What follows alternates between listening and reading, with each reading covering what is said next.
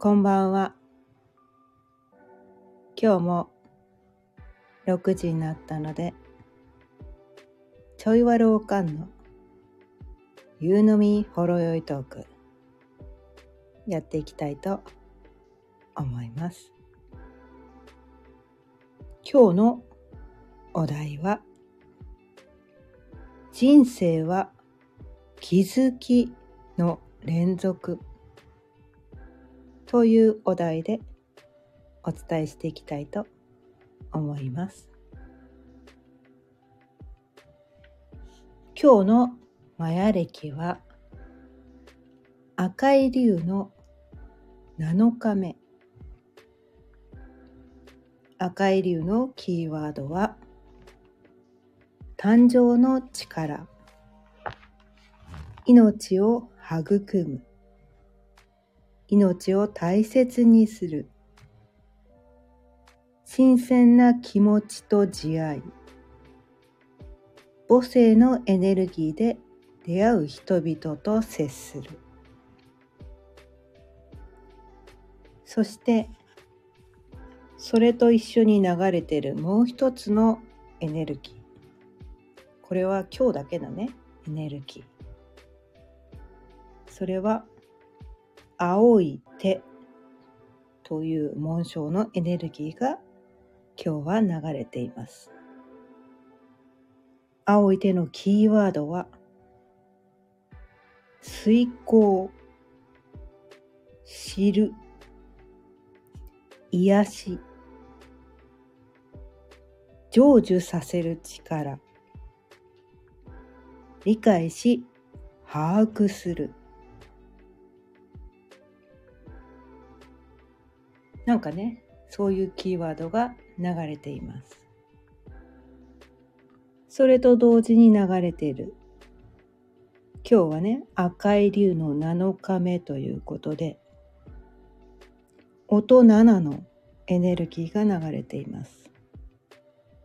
音7のキーワードは、調節、調律する。方向性に迷いが生じる。なんかね、そういうキーワードがあります。まあね、今日はね、こう、毎回ね、お題を決めるのは、当日の結構直前だったりするんですね、私。まあ、早くに決まってる時もあるんだけど、大体そのその日のエネルギーを受け取ってでこうまあ自分がね今日こういうことに気づいたよみたいな。それでお伝えすることもあるし今日のエネルギーを受け取ってね伝えることもあるけどどうしても思いつかない時はこの前歴の紋章からねヒントをもらってお題を決めることもあるあるんですね。で今日の場合はねちょっと今日午前中あのまあ私じゃないんですけど他の人がねやってるあのオンラインサロンのね、まあ、スタッフとして私が関わらせていただいてるのでそこにねこう今日参加したんですね。でそこですごいなんかこういろんな気づきをいただいたので、うん、それをねすごく今日はシェアしたいなと思って。で今日はねこの前歴を今日はどういうエネルギーなのって ちゃんと見ずにね今日今日のねお題を決めたんだけど。でもなんかあやってたな今日これ って今ね今振り返って改めてね今日のねキーワードを見てあなんかやってたかも私って思ったんですよね。まあ星読みもそうなのかもしれないけどこのねマヤ暦をね日々マヤ暦のねキーワードとかマヤ暦のエネルギーをね日々感じて生き始めるようになってそれを意識しててもしてなくてもなんかそんな感じで自分生きてるなみたいな。なんかねマヤ歴って面白いんですよね。あのマヤ歴を知る前はそのなんていうのかな。自分の潜在意識ってやつ今まで気づいてなかったその自分の潜在意識っていうところになんかこうつながってそれまでこう閉じてたそのね潜在意識って自分で自覚できないからそのつながれてなかった潜在意識とつながってシンクロが起き始めるらしいんですよどうもね。前歴に出会うとシンクルシンクロシンクロが起き始める。それはそれまでもシンクロって日常茶飯事で起きてるんですけどでもそこにね気づけてないんですよ私たちって。それがシンクロだって。本当はめちゃめちゃシンクロなのにそこに気づけてないんですよ。ただその前歴で自分のそのね持ってるエネルギーとか持ってる性質とかなんか自分のそのね生きるテーマみたいな大事なことっていうのに気づくとそこに気づけるようになってシンクロに気づけるようになる。それまでもシンクロは起きてたんだけど自分がそういう人だって認識してなかったから起きてたことに気づいてなかっただけなんだっそこに気づけるようになるんですよ。でシンクロってなんだろう気づけない時って多分何の変哲もない日常が送られてるだけでなんだけど気づけるようになると毎日が奇跡なんだなって思えてでどっちが幸せですかって話なんですよ。それが本当のことかどうかはとりあえず置いといて毎日シンクロを感じて生きられたらそっちの方が幸せじゃないですか？みたいな。なんかねそんな感じなんですけど。まあでもね私はね今日はこのね今日の紋章のエネルギー気づかずに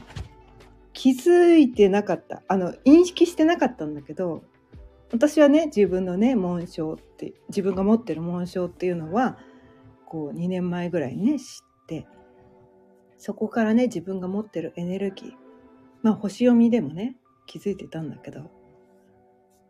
自分って自分ってこういう人なんだ今まで気づいてなかった自分っていうものに気づけたことでシンクロに気づけるようになったんですよね。で今日のねあ千尋さんあこんばんは。あ、リアルタイムで聞いていただけてありがとうございます。嬉しいです。こちらこそ。はい。そうそう。で、今日はね、そのね、午前中に、そのオンラインサロン、ね、他の人がね、主催してるオンラインサロンなんだけど、私はそこのね、スタッフみたいな感じで、こう参加させていただいて、いろんな人のね、お話を聞いてそこでねいろんな気づきをいただいてめちゃめちゃシンクロって 私はね思ったんですよ。うん、でそこでどんなお話をしたのかっていうとえっ、ー、とねこれはね星読みのね星読みのオンラインサロンなので星読みっていうのをねある程度学んで知ってる人たちだけが集まってるサロンなのでちょっとね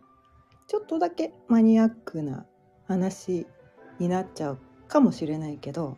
星読みへね好きな人だとしたらこれをね聞いてくれてる人がもし星読み好きな人だとしたらちょっとね参考になるのかなって思って今日はねそれをねシェアさせていただきたいと思います。うん。あ、間違えて参加の募集、あ、大丈夫ですよ。あ、赤月さんも聞いていただいてありがとうございます。うん。でね、今日ね、午前中にこのね、参加したそのオンラインサロンっていうところで話したね、テーマっっていうのがあって、それが、あのね、キロンっていうね、惑星があるんですよ。それはね、えーと、いわゆる惑星ではなくて惑星の基準に満たない小惑星っていうね小さな惑星、うん、小惑星ってやつなんだけどでもねその自分が生まれた瞬間生まれた瞬間ねにそのキロンっていう天体が何座のところにあったのかっていうのにとよってね、うん、その人がなんかねトラウマってよくあるじゃないですか。その分野に関してなんかトラウマを抱いてしまうみたいな。その何座にあるのかによってなんかこう特定のトラウマを抱きやすいっていうねなんかそういう考え方があってそのね十二星座っていうのがあるじゃないですか。十二星座があってそのね一つ一つの星座ごとにいろんなこうねまあ価値観とかあの性質みたいなのがあってその星座っぽいいかにもその星座っぽいトラウマをその人が抱えてしまう。なんかね、そういう考え方があるんですね。で、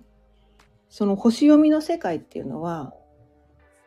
そのね、星座っていうのもあるんだけど、ハウスっていう概念もあって、1ハウスから12ハウスまであるんですね。それは一つのハウスごとにこの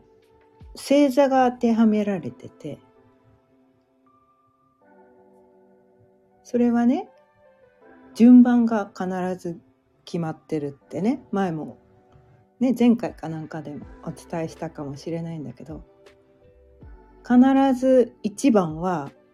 お羊座っていうのが決まってて。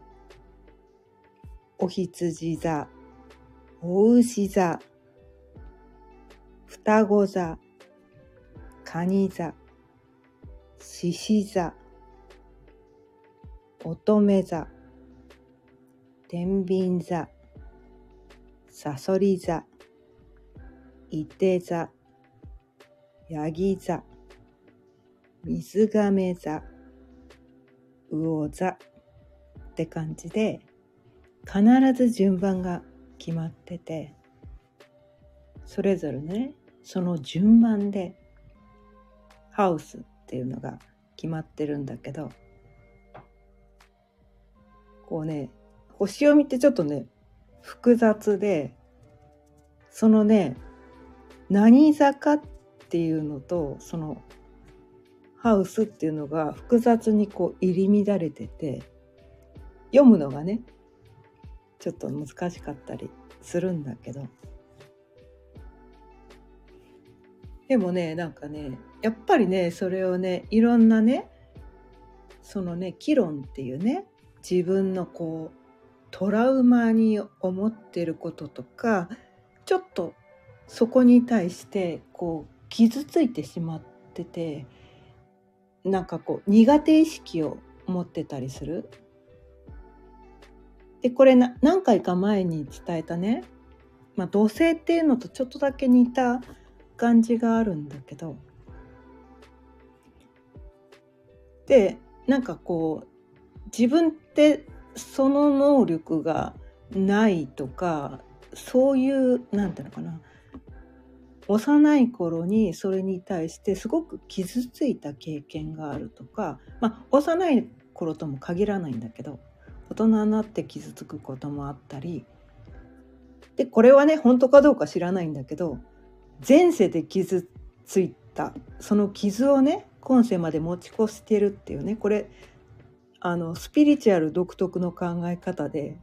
そんな前世なんて見れないから本当かどうかはわからないんだけどでもなんかそこに対して自分ですごくなんかこう気になってしまうところそこがどうしてもなんかこう、うん、あのそこに対してトラウマを抱きがちなところ、うん、で苦手意識とかどうしてもそこがねどんなに努力をしてもそのトラウマが解消できないみたいななんかそういうところをみんなが持っているですね。うん、で人ってこう自分だけがトラウマを持ってて他の人はみんな幸せなんだって思うとすごくこう辛さが辛くてたまらなくなるんだけどみんなその議論を持ってるんですね。みんなトラウマ持ってる。ただ人によってねそれを強く感じてるかそんなに感じてないかの差はあるのかもしれないんだけどみんな多かれ少なかれそのね自分のこうウィークポイントっていうのかな？そこに対してすごいなんかこう苦手意識があったりそこに対してすごく傷ついていたりする。みんな同じなんだよって。でもなんかそこが気になってしょうがないんですよ。で前ねそのね土星の回ね自分が苦手意識を感じやすいところでも伝えたかもしれないんだけどこの世の中で自分ができないこととか数限りなくあるはずなのになぜかそこにだけその分野にだけすごいこう苦手意識があってなんかそれができない自分っていうことに対してこう自己否定をしてたりとかこれがねそれをね何の苦もなくできてる人見ると超羨ましかったりとかなんで私はあの人と同じようにできないんだろうみたいな。なんであの人はサクサクね私はこんなに苦しくてこれをやるのが辛くてたまらない苦手なのになんであの人はね平気でできてるんだろうみたいなね。なんかそういうふうに思っちゃう。でもそれには理由があってそこに星があるからとしか言えないんですね。その星座のところに星があるから自分が生まれた時にその星座のところに星があったからそういうエネルギーを受けて生まれちゃったからしょうがないんだってある意味ねこう開き直りも大事なのかなって思うんですよね。でもそこに対してやっぱり星があるから意識しちゃうわけなんですよ。なんでそこにだけ意識しちゃうの？っていうとそこに星があってそこを克服したいってどっか思っちゃうんですよね。その星座のところにこの議論があったりすると気になっちゃうんですよ。トラウマってそういうことじゃないですか。ね。自分にできないことなんて5万とあるのになぜかそのことだけトラウマになるみたいな。ね。例えば普通の人がね普通の人が普通の女の人がなんで私はイチローみたいに、えー、3割打てないんだろうっていうことに対してトラウマを感じないわけなんですよ。普通のね一般人がね普通のサラリーマンがこうねこう宝塚の女優さんのようになんで私はこうみんなの前で堂々とこう演じられないんだろうっていうトラウマは感じないわけなんですよ。ね人それぞれねそのどこにトラウマを感じるのかっていうのは人それぞれねこう生まれ持ったテーマがあって自分がそのトラウマを感じるところっていうのはトラウマを感じてるからこそそこに意識をしてそこをね感じてる感じてるってことはめちゃめちゃ意識してるってことなんですよね。そこどうにかしたいその傷なんとかしたい。これを克服したいってなんか意識しちゃってるっていうところがトラウマなのかなと思って。で今日ねいろんな人のねそのね議論っていうのがね何座にあるのか、ね、何座十二星座の中の何座にあるのかっ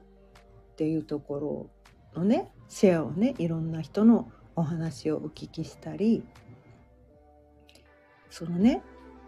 ちょっとこれ複雑なんだけどハウスっていうのね何ハウスにあるのかっ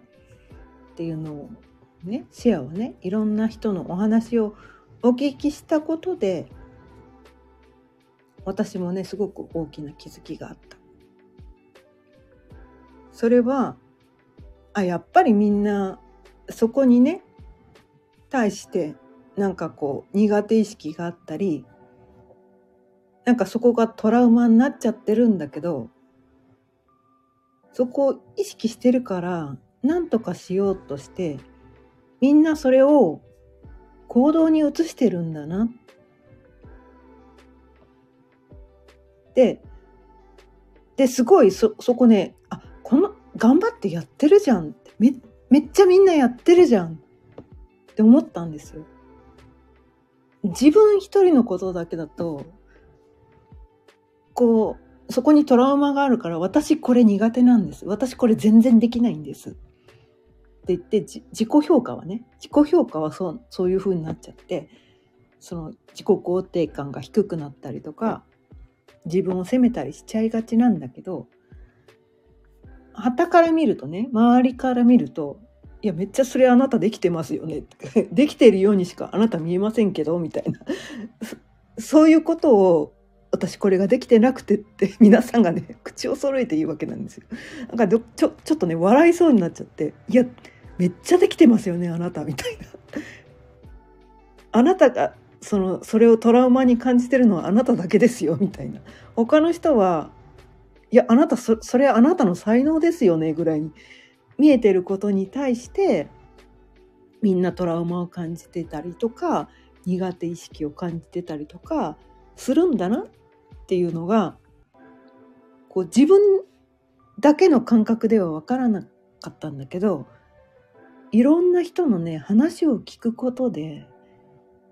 そう外側から見れるんですよね。やっぱ他人ってその自分じゃなければ客観的に見れるわけなんですよね。でその人がそれに対してこうトラウマとか苦手意識を感じてることがすごくそれができる人にしか見えないんですよ外側から見ると。でも本人はね私それが苦手だって言ってるみたいな。そこに対してあそういうことなんだなそういうことだなって本当にねそこに気づかせてもらってなんかこう自分のね私自身のねそのトラウマに感じてたこともそういういろんな人の意見を聞くことによってすごくこう分かってすごくあありがたかったなと思ってすごく癒されたんですよね。うん、あみんなそこに苦手意識とかトラウマを抱えながらもみんな一生懸命頑張ってやってるし生きてるしその何て言うのかな苦手なんだけど苦手なんだけどそれを何とかしたいってその頑張ってやってる姿にすごくこう私はね勇気をもらったしすごく私はね癒されたんですよ。でなんだろう。みんながその自分が本当はこういうところが苦手なんですとかこういうことにトラウマに思ってるんですって口に出すのってすごく勇気がいると思いません？その自分のなんかこう一番本当は人に見せたくないところを人前で言わなきゃいけないってすごく勇気がいることだと思うんですけどまあまたねそのねそれはあのオンラインサロンの主催者がすごく素晴らしい人だからその人が安心安全の空間を作ってくれくださってる人だから皆さんがねそれが言えた。そういう空間を作ってくださったからそれがアウトプットできた。本当はこんなこと人に言えない。自分のね一番こう弱いところ、うん、一番隠しておきたいところ？それをねこうシェアできる場を作ってくれたからそこでねみんながねそれをシェアしてくれた。でそこに対してね実は私もそういうことあった。でもそんなこと自分の中のどっちかっていうとこうお点みたいな恥ずかしいとこでそんなこと隠しておきたいことを誰かがシェアしてくれたことによって実は私もそうでした。私もそういうことあったって言ったら私だけじゃなくて他の人もいや私も私もみたいな。あみんな同じなんだみたいな。みんな同じなんだね。ってねなんかねそういうことでみんなで自分だけじゃなかったんだ自分だけがこの恥ずかしいことをしてたわけじゃなかったんだ。自分だけがこの情けないね、こうダメダメなところを持ってたわけじゃなかったんだ。みんな一緒なんだっていうそういうことをね、こう共有できたことによってすごくそのね場っていうのがすごくとっても癒しの場になってなんかこう弱いところを見せ合えたっていうところがすごくね今日私はいろんなことを気づかせてもらって皆様にね癒しをいただいたなって思ってもうね本当に今日は感謝しかないなって思ったんですよね。うん、で人って人たった一人で生きてるだけだとそういうことに気づけないんですよね。こう自分の殻に閉じこもってると自分のねそのみっともない部分とか隠して生きてるだけだと綺麗自分のね綺麗なとこだけを表に見せて生きてるとなんかその人って完璧な人に見えてその人は完璧なのが素晴らしいのかもしれないけど完璧な自分だけを見せてるのが、うんうん、そういうそれをがいいって思う人もいるのかもしれないんだけどでもなんだろう。本当にその人のことを心の底から好きって思えるかどうかって弱いところを見せ合えてあ自分とこの人は同じ人間なんだみたいな。一見完璧そうに見える人も私と一緒なんだって思えた時に初めてその人と深いところでつながれるのかなって。そう綺麗なとこだけ完璧なところだけを見せてる人間ってやっぱりどっか雲の上の存在で自分とはこう生きてる世界が違う人みたいななんかそういう風になっちゃうのかなって思うんですよね。うん。千尋さん。ああ、ありがとうございます。気づき。そうそう。そうなんです。みんなね、こうね、自分にね、自信がなかったりとか、もうね、結構ね、そう、なんかこう、有名人とかもそうじゃないですか。ただ憧れてるか、ただ憧れて好きって言ってるか、なんかその人のなんかこう、本音が垣間見えた時に本当になんかこうなんだろう実際にね会えないわけじゃないのかもしれないね実際にリアルで会えてなくても本当にあこの人とはつながれたなって思うのはその弱いところを共有できた時なんじゃないかなって思うんですよ。うん、だからね、そんな感じで、うん、今日はね、いろんな人のなんかこう、弱いところ、自分のね、本当は見せたくない弱いところを、アウトプットしてくれてありがとうっていうね、なんかそういう気づきをもらって、うん、私もね このスタイフでは結構ね、うん、こう洗いざらいぶちまけてるんですけど、うん、もう、うん、あ私もそれをやっていこうってすごく思いました。こうね綺麗なとこだけ素敵なとこだけを見せる人もいるけど私はそこができる人じゃないし、うん、もうダメダメなね自分をね出していくことしかできないのかなって思って、うん、でもなんかこうねもうみんなね頑張ることにね疲れちゃったのじゃないかなって私自身がそうだからもう綺麗なとこだけ見せて外側取り繕うのに自分にもうみんな疲れちゃったんじゃないかなっ